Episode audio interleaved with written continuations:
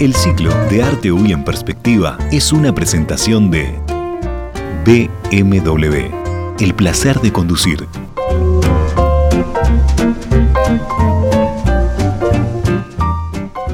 Saludos para todos, ¿cómo les va? Bienvenidos a la conversación, como cada miércoles, protagonizada por el artista de la semana en nuestro ciclo Arte UI en Perspectiva. Están invitadísimos, como siempre les digo, a seguir la cuenta de Instagram de En Perspectiva, en Perspectiva UI, para encontrarse con la obra de la semana y después también para seguir poniéndole imagen a estos eh, encuentros. Están invitadísimos a seguirnos vía YouTube, en el canal de YouTube de En Perspectiva, para todo lo que tiene sí, de imagen este ciclo.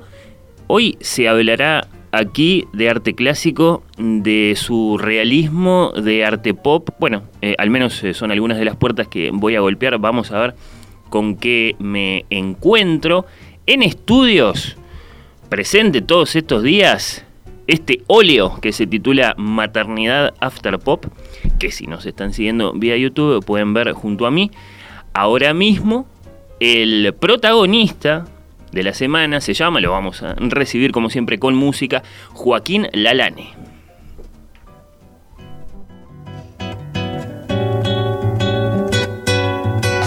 Olha que coisa mais linda, mais cheia de graça. É ela, menina, que vem e que passa num doce balanço, caminho do mar. Moça do corpo dourado, do sol de Ipanema, o seu balançado é mais que um poema, é a coisa mais linda que eu já vi passar. Ah, porque estou tão sozinha. Ah, porque tudo é tão triste. Ah, a beleza que existe. A beleza que não é só Bueno, varios eh, puntos del eh, globo resaltados. De pronto acá estoy yo en Montevideo, la música claramente llega de Brasil. Y Joaquín Lalane, artista de la semana en nuestro ciclo de arte hoy en perspectiva, está del otro lado del océano. Hola Joaquín, ¿cómo andás? Bienvenido. ¿Cómo estás, Fernando? Muchas gracias por la invitación y bueno, buen día a todos los que nos estén escuchando también. Bueno, bueno, es un placer recibirte. Eh, la música, ¿a qué responde la elección? A ver, está Toquiño ahí. Sí, bueno, la verdad que cuando me preguntaron qué tema elegir no tenía mucha idea y bueno, la verdad que esta canción siempre me hace acordar a mi viejo y dije, bueno, un pequeño homenaje a él. Perfecto, perfecto. Es un gran motivo. Sí, sí, o otra cosa no. Para esta hora de la mañana me gustaba más la de Toquín, la de Vinicius ahí. Buenísimo, buenísimo. Bueno, Joaquín, eh, hablanos primero que nada del lugar en el que estás allá en Cataluña. Es un lugar importante para vos, es un lugar importante para la historia del arte moderno. Estás en el municipio de Cadaqués, ¿correcto? Es correcto, sí, hace ya 11 años que vivimos acá. Este, y bueno, la verdad que como vos decís, es un lugar emblemático para el arte, casi universal, digamos, porque fue el lugar de residencia de Dalí durante mucho tiempo. Estuvieron eh, artistas como Picasso, Duchamp, pasaron por acá. Todavía hoy atrae a muchos amantes del arte, así que bueno, la verdad que, y además del entorno natural y tal, que es, es espectacular, la verdad. Vos tenés ahora treinta y pocos años. Joaquín, ¿cuántos exactamente? 32. 32. Y estás allá hace eh, más de 10. Eh, Hace 12 casi. Sí, más de- casi, casi 12 años. eh, y, y- y entonces, bueno, eh, es, es un pedazo importante de tu vida. No, no, no es solo una, una, una, este, una estadía de este momento. Temporal, no, no, no. La verdad que ya, digo, a veces pienso en eso, ¿no? Casi toda mi vida adulta es, eh, la hice acá, de toda mi, mi vida profesional sin duda la hice acá, y bueno, sí, forma una parte muy importante de mi vida. Y hoy es el lugar, viste, donde, donde sin duda elijo vivir, viste, no, no tengo planes de, moverme. Bien, sí, sí. Bueno, eh, ya vamos a ir a eso, a tus decisiones, a, a las esquinas en las que has, eh, bueno, eh, elegido doblar en tu carrera, pero bueno, que no, que no, que no que no le falte a este perfil radial tuyo eh, Joaquín, una, una página dedicada a los, a los orígenes. Leía ahí en, en, tu autoperfil, uno de, tus autoperfiles, una noticia acerca de, de, tu, mm, digamos, eh, inclinación por ponerte a pintar. Eh, ¿Era el rostro de tu hermano mientras dormía? Ah, sí, eso cuando era muy, muy, viste, un niño, Sí, sí. no sé, no me acuerdo qué edad tendría, pero cinco o seis años y, ya me gustaba dibujar, ¿viste? Y me acuerdo un día que me desperté por la noche así, este, y agarré una libretita, un coso, y lo empecé a copiar, ¿viste? Instintivamente, así, no había, nadie me había instruido en eso. Qué raro. Y seguramente haya sido una porquería, ¿viste? Lo que hice, pero siempre ese, tuve siempre esa cosa ahí. Que después se desarrolló mucho más, ¿no? Claro, vos naciste, Joaquín, en, en Buenos Aires, pero te viniste muy, muy chico a Montevideo, ¿no? Sí, sí. Bueno, en realidad nos fuimos a vivir a San José. O ah. sea, yo de los dos hasta los seis años viví ahí en el campo. En el medio del campo, ahí. Este, y después a los seis años que empecé la escuela, empezamos la escuela, ya no vinimos a Montevideo. Ahí está. ¿Y te sentís uruguayo? Sí, 100%, 100%. Más allá de, esa, de, ese, de ese dato prolijo de que naciste en Buenos Aires. Sí, sí, sí. La verdad que no lo voy a decir más porque me genera más problemas que otra cosa. Y además bueno. yo me siento 100% uruguayo, la verdad. Bueno, bueno. Eh, y después lo mencionabas allí, ¿no? Ese, ese, contacto con, con, el campo, esos años en el campo. Si bien muy chico vos, eh, no, no, no quedaron como una cosa, digamos, eh, remota, allá lejos te, te, acompañaron, ¿no? O sea, como, como experiencia, como, como, como digamos, después un, un universo que te interesó explorar en algún punto también.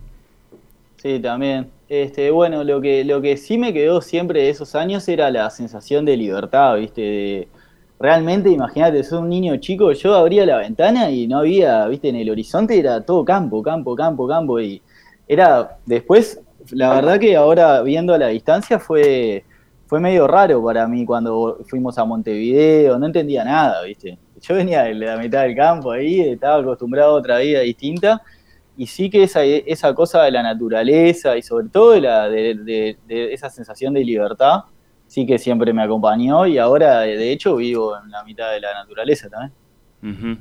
Sí, sí, sí. Bueno, pero poco a poco fueron apareciendo, eh, bueno, eh, los útiles y los, y los colores y bueno, y toda esa inquietud tuya que vas a empezar a, a desarrollar. ¿Qué, hecho importante resaltarías de esos eh, años, vamos a llamarlos, bueno, adolescentes, no sé, los 10, los 11, los 12 años, como para seguir trazando el camino? Bueno, siempre tuve como una inclinación a hacer cosas con las manos, ¿viste? Siempre me gustó. Me acuerdo que me compraba herramientas, ¿viste? cortaba tablas, armaba cosas, eso con pocos años y ahí en el campo más también, porque todos los fines de semana íbamos y había martillos, clavos, cosas, y siempre tuve eso. Pero te diría que la puerta así de entrada más, más directa fue un momento que empecé a hacer, viste, orfebrerías y cosas así que se me daba bien también, una cosa que aprendí solo. Y, después las vendía y tal, y ahí fue mi, mi madre se dio cuenta de que realmente tenía una facilidad y que me gustaba eso, ¿viste? Y entonces ahí empecé a estudiar orfebrería este, que fue poco tiempo, la verdad, porque fue un año y poquito, que ahí, viste, entré en contacto con la pintura, porque al hablar de los diseños, de las distintas culturas, viste, de orfebrería, Oceanía, África, esto, no sé qué, así como quien no quiere la cosa, aparecieron Picasso y Gauguin, y tal, y ahí cuando vi eso fue imparable, no sé, fue algo muy raro, pero nunca pensé que iba a ser otra cosa que no fuera pintor. Este, porque bueno, lo que te decía, viste, de la libertad y eso, que creo que lo escribo en el libro ahí que, que hicimos este año. Este, claro, cuando vi un, cuadro de Gauguin, viste, que el loco eh, resolvía un brazo de un aborigen de Tahití con, dos tonos, hacía todo el brazo, la, la, luz, la sombra, todo el volumen, todo. Claro, pensé que ese mundo de posibilidades infinitas era lo más parecido a la libertad que se podía tener, ¿viste? Porque claro, si con tan poco se podía hacer tanto, creo que fue ese impulso ahí de, buscar por ahí. Y a partir de ese momento, eh, bueno, empiezan a, empiezan a aparecer varios, varios maestros para vos, ¿no? Varios, varios guías. Eh, eh, son, son, son un montón de nombres los que consignás en este, en este perfil que, que mencionás. Sí, capaz que mm, elijo preguntarte, no sé, bueno, ¿qué, tan determinante fue para vos tu, tu encuentro, por ejemplo, con Ignacio Iturria en algún momento? Y bueno, con Ignacio, eh, sí, pero antes que con Ignacio yo creo que lo más importante fue al principio Miguel, Miguel Herrera. Bien. Porque, claro, Miguel e, era amigo de mis padres y entonces, claro, había estado en mi vida desde que yo era muy chico también. De que yo tenía 4 o 5 años ya aparecía este que era pintor, no sé qué, los cuadros estaban en casa, algunos eran de él. Y, y fue con él que empecé a pintar, viste, a como que con Miguel compartí los primeros secretos del oficio, ¿viste? Del estar en el estudio, de ir construyendo los cuadros, yo lo veía a él. Y a, raíz de él fue que llegué a, a conocer a Ignacio. Este, que me acuerdo un día, yo tendría 16 años, la primera vez que lo visité el estudio, una de las pocas veces que visité el estudio, eh, no podía creer lo que era eso, ¿viste? Porque era como la cueva de, un loco ahí que tenía pila de cosas espectaculares, ¿viste? Me acuerdo una pata de elefante y, cuando me fui dije, da, no puedo creer, esto es, tremendo, ¿viste? Me, sorprendió la magnitud, ¿viste? Que de, todo el imaginario y todo eso que estaba ahí y estuvo muy bueno y después no yo no lo, no lo traté más a, Iturria, y, pero bueno, después cuando me gané la beca ya después de un par de años para venir a España, sí que tuve un encuentro con él que fue decisivo para mí, por, por el hecho de que yo le llevaba un montón de cosas que estaba haciendo y el tipo con un par de observaciones y tal me hizo sorprender que realmente el método de construcción de la obra y todo tenía que ser viste distinto viste y agarré y me acuerdo un par de cosas las tiré ahí en el contenedor de, la esquina de la casa me fui me anoté toda una lista de, cosas que, que, me habían quedado en la cabeza y a partir de ahí empecé a armar la manera de trabajar, ¿viste? La manera de construir. ¿Qué, era lo que hacía hasta, ese momento que, digamos, que, te pareció, digamos, tan equivocado que los terminaste tirando? ¿Qué, qué, no, lo que no, no, yo no diría si que era equivocado, digamos, pero no tenía, digamos, un método para acercarme a las cosas. Era muy, muy instintivo, ¿viste? Algo me gustaba, lo intentaba copiar, reproducir, este, absorber la esencia de las cosas que veía que me gustaban, pero sin sin una guía, ¿viste? No, era, es difícil de explicar, pero creo que fue, me di cuenta de algunas cosas. Yo creo que Ignacio se lo debe haber dicho a muchas personas que no, lo tomaron como lo, tomé yo, ¿entendés lo que te quiero decir? Creo que es una cosa que también una parte estaría en mí. Bueno, viste que, viste que, no sé, en el caso de los, de los músicos de jazz, por ejemplo, cuando, cuando recién comienzan y ven a los genios improvisando, también asocian, eh, digamos, eh, improvisación con libertad y con espontaneidad, y siempre llega un maestro que les dice, no, pero eh, improvisar demanda mucho rigor, mucho método, y, se sorprenden, y sin embargo termina siendo un descubrimiento fundamental.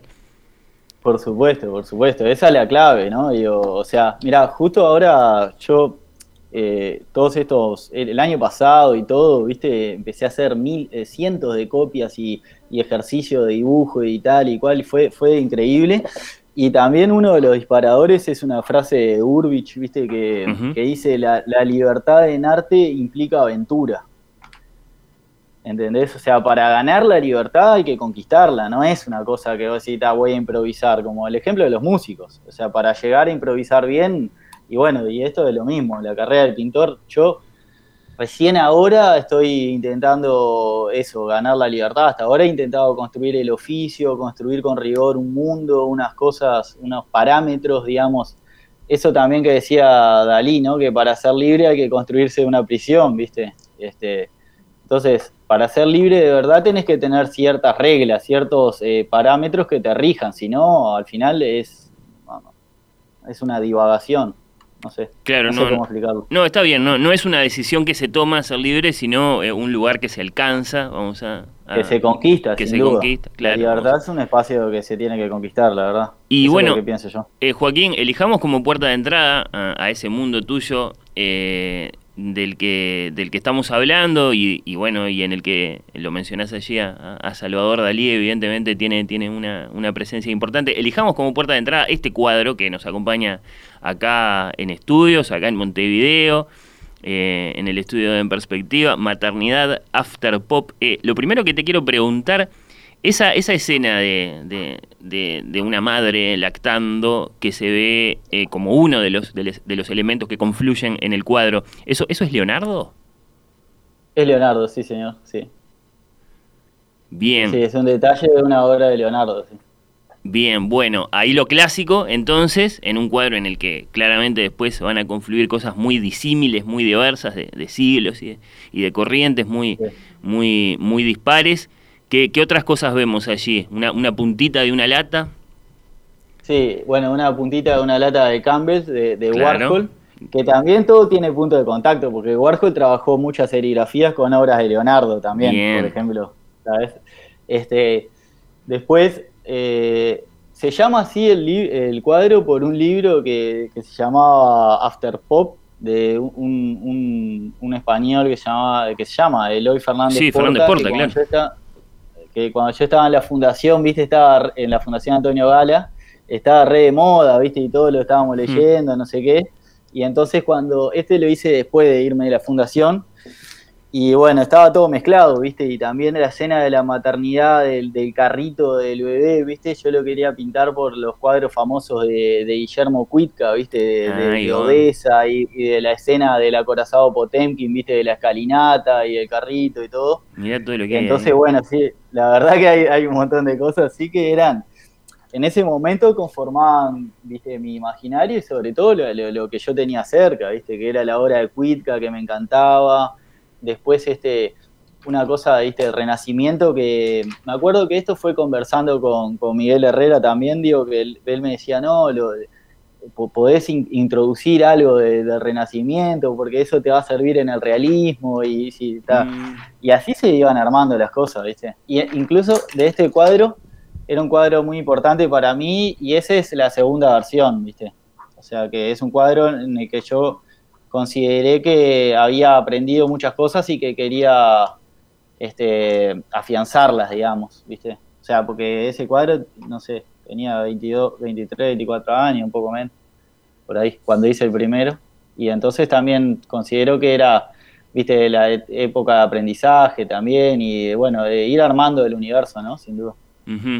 Sí, eh, me quedé pensando ya que lo mencionás a Fernández Porta, claro, eh, en el mundo de, la literatura, ¿no? Ahí está, yo que sé, Agustín Fernández Mayo, hay, hay otros exponentes. Lo, lo after pop eh, apareció, digamos, sí, sí, si cabe interpretarlo así, como una respuesta, digamos, a la, a la sobrecarga que tenemos nosotros en nuestro tiempo de las marcas y los productos y eh, la, digamos, eh, la mercantilización de todas las cosas y entonces, bueno, una respuesta desde el arte a todo eso, integrándolo, integrando la publicidad, integrando sí, el branding, integrando un montón de cosas muy diversas eh, a la hora de arte, llámese canción, poema, cuadro.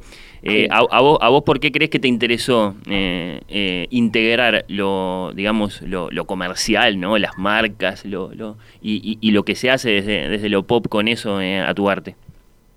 Eh, bueno, con el tema de las marcas y eso, eh, más allá de la afinidad estética, ¿no? De decir, esto me gusta, es una cosa que, obviamente uno siente más cercano que una crucifixión de manteña, ¿viste? O, ¿entendés? Digo, por más que te, guste más o digas, es mucho más complejo y tal. De última, hay una cosa que habla más de la vida que vos vivís que no lo otro, ¿no? Digo, del renacimiento, de, de lo que sea. Y, pero bueno, una cosa fundamental creo que, es que yo hice un pasaje ahí por, por una agencia de publicidad en Uruguay y, viste, eh, leí varios libros de, un publicista español muy conocido llamado Luis Basat, que se llama Luis Basat, y que me influyó mucho, la verdad. Eh, creo que eso también eh, son cosas que surgen sin pensarlo, porque yo antes de venir a España nunca había puesto eso, marcas y eso, ¿viste? Pero sí que por ejemplo, las chapas de Pepsi que tanto pintó de Pepsi, de Coca-Cola que tanto usó Warhol, ¿viste? Mi viejo las tenía colgadas arriba del parrillero, ¿viste? Entonces también formaban parte de mi vida. Había pasado por, por, por ahí por la agencia de publicidad, había leído todos los libros. Ahí tenía 18 años, ¿viste? Y la verdad que estaba empezando mi vida casi. Y creo que son esas cosas que te van marcando y, y no tanto decisiones, digamos, conscientes, ¿no? Después sí puedo pensar por qué la has usado, por qué no, pero al principio el primer impulso es una cosa vital, me parece. Está muy bien, está muy bien. Y bueno, eh, otro elemento, evidentemente, lo, lo, hemos mencionado eh, a Dalí, pero quien se asoma a tus cuadros enseguida piensa así en Dalí o en, o Magritte, en el surrealismo como corriente. ¿Qué, qué, ¿Qué representa para vos? ¿Qué es para vos el surrealismo, Joaquín? Y bueno, eso también, viste, son cosas del proceso de, yo creo, de, crecimiento y tal, ¿no? Cuando llegué acá tenía 21 años y claro, estaba descubriendo realmente a Dalí, descubriendo su universo, conociendo a personas que habían tratado con él mucho este, y claro, y tenía, viste, acceso, bueno, era moneda corriente los libros que escribió Dalí, que mucha gente no lo sabe, pero fue un escritor muy prolífico y, muy bueno, viste, escribió varias novelas, muchos ensayos, eh, dos diarios, bueno, y uno de los primeros libros que leí acá fue Diario de un genio, que, está, que la verdad que me mató, ¿viste? Porque era una, una, mente, una lucidez tan grande. Y yo a los 22 años no sabía nada de nada. Digo, todavía no, no sé, no, sé mucho, pero a los 22 años mucho menos, ¿no? Y, ta, y me impresionó un montón y obviamente ta, después de eso, yo qué sé, tenés que vas a buscar a André Breton, al manifiesto surrealista, te vas enterando de todo lo que conformaban el grupo, de lo que significó de Quirico para ellos, entonces también ya me acerqué a de Quirico, eh, bueno, después yo que sé, obviamente Madrid... Eh, perdón, ese es Giorgio de Quirico, el, futurista. Eh, bueno, el metafísico, ¿no? claro, bueno, está bien, sí. Sí, sí, sí. El futurista era el hermano de Giorgio. Ah, estamos hablando de dos distintos, está bien, bien, bien que lo aclaramos para, para el que se quedó con, con curiosidad cuando te escuchó. Sí, bueno, Giorgio de Quirico fue el, que empezó a hacer, viste, en 1910, 1911, la, pintura metafísica de las arcadas, de las sombras largas, de las plazas de Italia. Y ahí fue, para los surrealistas, este, fue un shock impresionante, viste. Cuentan este, varias anécdotas parecidas. Una es que Magritte este, descubre en una revista el cuadro Canción de Amor, que hoy está en el Metropolitan o en el MoMA de Nueva York y se queda, se, se, vuelve loco, ¿viste? Porque se da cuenta de que la pintura puede ser mucho más, ¿viste? Que la pintura puede ser poesía, que con la pintura se pueden eh, se puede pensar mucho más de lo que había eh, estado haciendo, digamos, este, a los fines del, del 19, ¿no? Y eso, y bueno, también ahí empiezan todas las vanguardias, todo lo que estaba ahí efervesciente. Pero bueno, eh, Magritte se queda impresionado con ese cuadro Canción de Amor.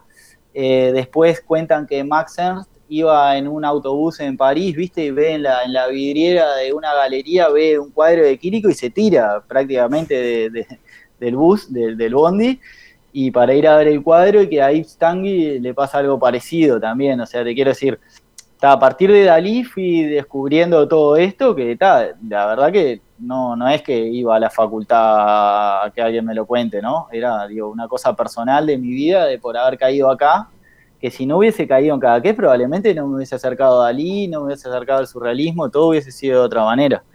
Este, pero, está, este, así, así llegó, viste, un poco de, de ir entrándole por ahí.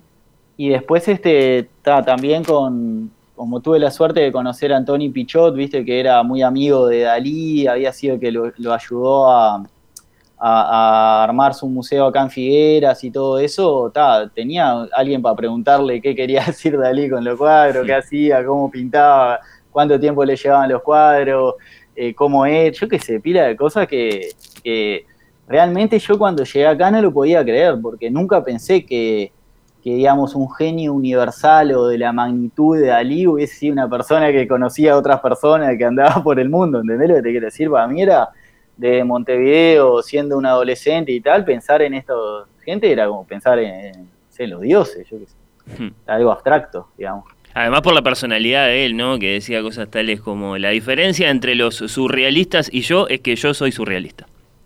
Sí, sí, sí. Bueno, es que era, era muy lúcido también Dalí, ¿no? Era, era un crack, la verdad. Sí, Con sus luces y sombras, ¿no? También porque las tiene. Y para vos el, surrealismo, para, para terminar, digamos, de, de, abarcar este, este capítulo, es, es, es una cosa que, que, todavía estás explorando o, o directamente te pasa que, que, ves la realidad con ojos surrealistas y que por eso llevas elementos de esa corriente a, a tus cuadros. Sí. No, no, yo el surrealismo, digamos, como tal, entendido como tal, como lo que, significó, digamos, con rigor teórico, yo nunca llegué a ser un surrealista, digamos, nunca, ¿entendés? No, no, fue una, tampoco una búsqueda que yo considerara que fuera, que valiera la pena, digamos, un siglo después volver a intentar hacer surrealismo. Yo lo que sí intenté fue crear una estética o un imaginario, digamos, donde alguna de las conquistas del surrealismo las pudiera incorporar sin ningún problema, ¿viste? Es decir, está, digo, cambiar las escalas, alterar, hacer que confluyan elementos de distinta índole, esto, lo otro, pero no, digamos, este, eh, viste, intentar pintar eh, las imágenes del conde de Lotremont, viste. No, claro. Eso ya se había hecho un siglo antes y no tenía sentido, ¿no? Eso también respondía, viste, a, a Freud, a todo el cambio de época, a todo lo que se estaba investigando en ese momento. Era un reflejo de, de esa sociedad, digamos, ¿no? Habían estado los, los dadaístas ahí hace poquito, era todo ese mundo, eh, de una efervescencia y de una de una cosa intelectual que se estaba gestando ahí, en ese tiempo, ¿no? Yo nunca intenté ser surrealista. No, digamos. claro, lo que, lo que percibimos mirando tus cuadros es que eh, en este momento lo que cabe hacer es, eh, bueno, eh, traerlo al, al, surrealismo como elemento, integrarlo a cosas muy disímiles, ¿no? Bueno, en, en tus cuadros puede aparecer, yo qué sé, el ratón Mickey y cosas propias de, de, de, lo pop justamente, además de lo, de lo clásico que también puede confluir. Y entonces, bueno, eh, pensar el surrealismo quedó realmente muy atrás y hoy es una presencia en nuestras enciclopedias que acaso, digamos, sol, solo integrado a otras cosas puede, digamos, eh, hablarle a, a, a, quien se para frente a un cuadro. Sí, bueno, si, si ves un cuadro de Madrid seguramente nos sigue hablando igual, ¿viste? Pero yo no creo que hoy por hoy tenga sentido ir a buscar esa uh -huh, cosa uh -huh. surrealista, digamos. A mí hay una cosa de, de Botero que me gusta mucho que es que él dice, yo soy el pintor de, de lo improbable, pero posible, digamos, ¿entendés? Y, y, bueno, yo creo en eso, digo, que, que, que la, la, estética y tal, este sí, eh, que queda, este, quedan las ideas y todo eso, pero ta, hoy por hoy hay que buscar otros caminos, yo que sé, que es muy incierto cuál es, cuál es el camino verdadero. Bueno, hay todo un escrito de Arthur Danto, viste, que... Sí que se llama más, acá, más allá de la caja de brillo, de brillo, no sé cómo se dice, viste que es una de las obras de Andy Warhol, que él se plantea, ahora no me acuerdo mucho, hace mucho que lo leí, pero se plantea que, que, la pintura ha muerto en el sentido, en el mejor de los sentidos, digamos, que se ha liberado de todas las exigencias que habían marcado la vanguardia, digamos, que después de, la mímesis que hay entre las cajas de brillo de Andy Warhol, eh, las que son arte y las que son las que están en el supermercado, digamos, el arte ya respondió a todas las preguntas posibles y que se abre un espacio de libertad y de, y de, sí, de libertad para los artistas hagan lo que quieran, digamos, después de, de tantos siglos de pintura. Pero eh. bueno, eso nunca se sabe, digo, puede cambiar en un momento u otro. Como si en Ultratumba, digamos, los, los artistas estuvieran eh, tan vivos como siempre o incluso más. Bueno, sí, eso es lo que tiene bueno el arte, ¿no? A veces hay, hay pintores que mueren durante siglos y resurgen. ¿No? Como -huh. también digo, le pasó a Caravaggio mismo, ¿no? Que su pintura fue este, ignorada durante algunos siglos y después este, este, resurgió con, con, una fuerza enorme, ¿no? Creo que era Stendhal, ¿no? Que hace el viaje por Italia y no le da sí. ni pelota a los cuadros de Caravaggio, ¿viste? O sea, te quiero decir, es lo que tiene bueno el arte, ¿viste? Que uno se puede morir y resucitar. Bueno, eh, Joaquín, para alguna noticia sobre tu presente, estás muy bien allá, eh, evidentemente muy, muy eh, instalado. ¿Algo que nos quieras contar de lo que se viene para vos? Bueno, ahora acabamos de terminar una muestra en Cadaqués que estuvo buenísima, se llamó El sueño del pintor, uh -huh. que hicimos con mi mujer Verónica en un espacio que se llama Blanco Mora, que estuvo muy bueno, ¿viste? Presentamos 22 obras, un mural muy grande que estaba, bueno, que era creaba todo un espacio tridimensional, ¿no? Jugando ahí con las perspectivas y tal, y expusimos más de 350 bocetos y tal, bueno, estuvo muy bueno, eso lo hicimos todo el verano, y ahora, justo ayer, llevé a la galería en Barcelona, que es la Galería Zielinski, llevé cuatro obras que van a estar ahora en la Feria Estampa, en Madrid, y después en diciembre estamos en Miami, también en, en Pinta, y después en enero, si Dios quiere, que iremos nosotros también, eh, estaremos en este arte ahí en Punta del Este.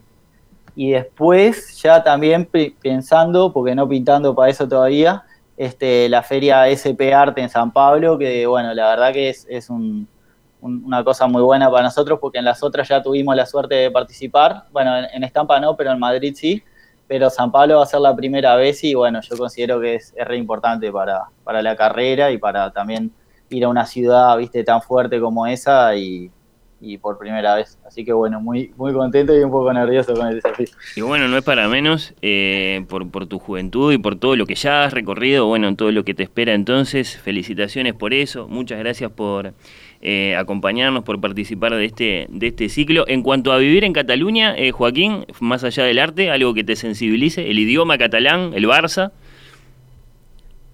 Me gusta mucho la cultura de los catalanes. tienen una cultura de trabajo muy buena y, no sé, tienen una idiosincrasia distinta, la verdad, que me gusta mucho. Digo, que es inspiradora. Y además del los paisajes y todo eso y la comida, por supuesto. La comida, está. Bien, quedó, quedó claramente destacado allí.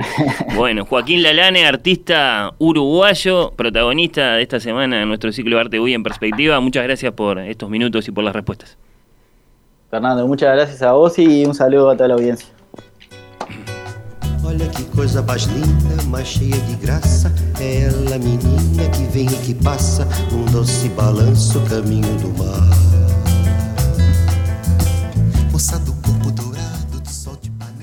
Cambiar es algo propio de quienes no se conforman solo con lo que está bien. Es para los que entienden que la aventura es el camino del éxito. Para los que no les importa llegar, sino seguir adelante es para los que no se detienen por lo difícil del camino, porque nadie hizo historia sin cambiar nada. Por eso, vamos a cambiarlo todo.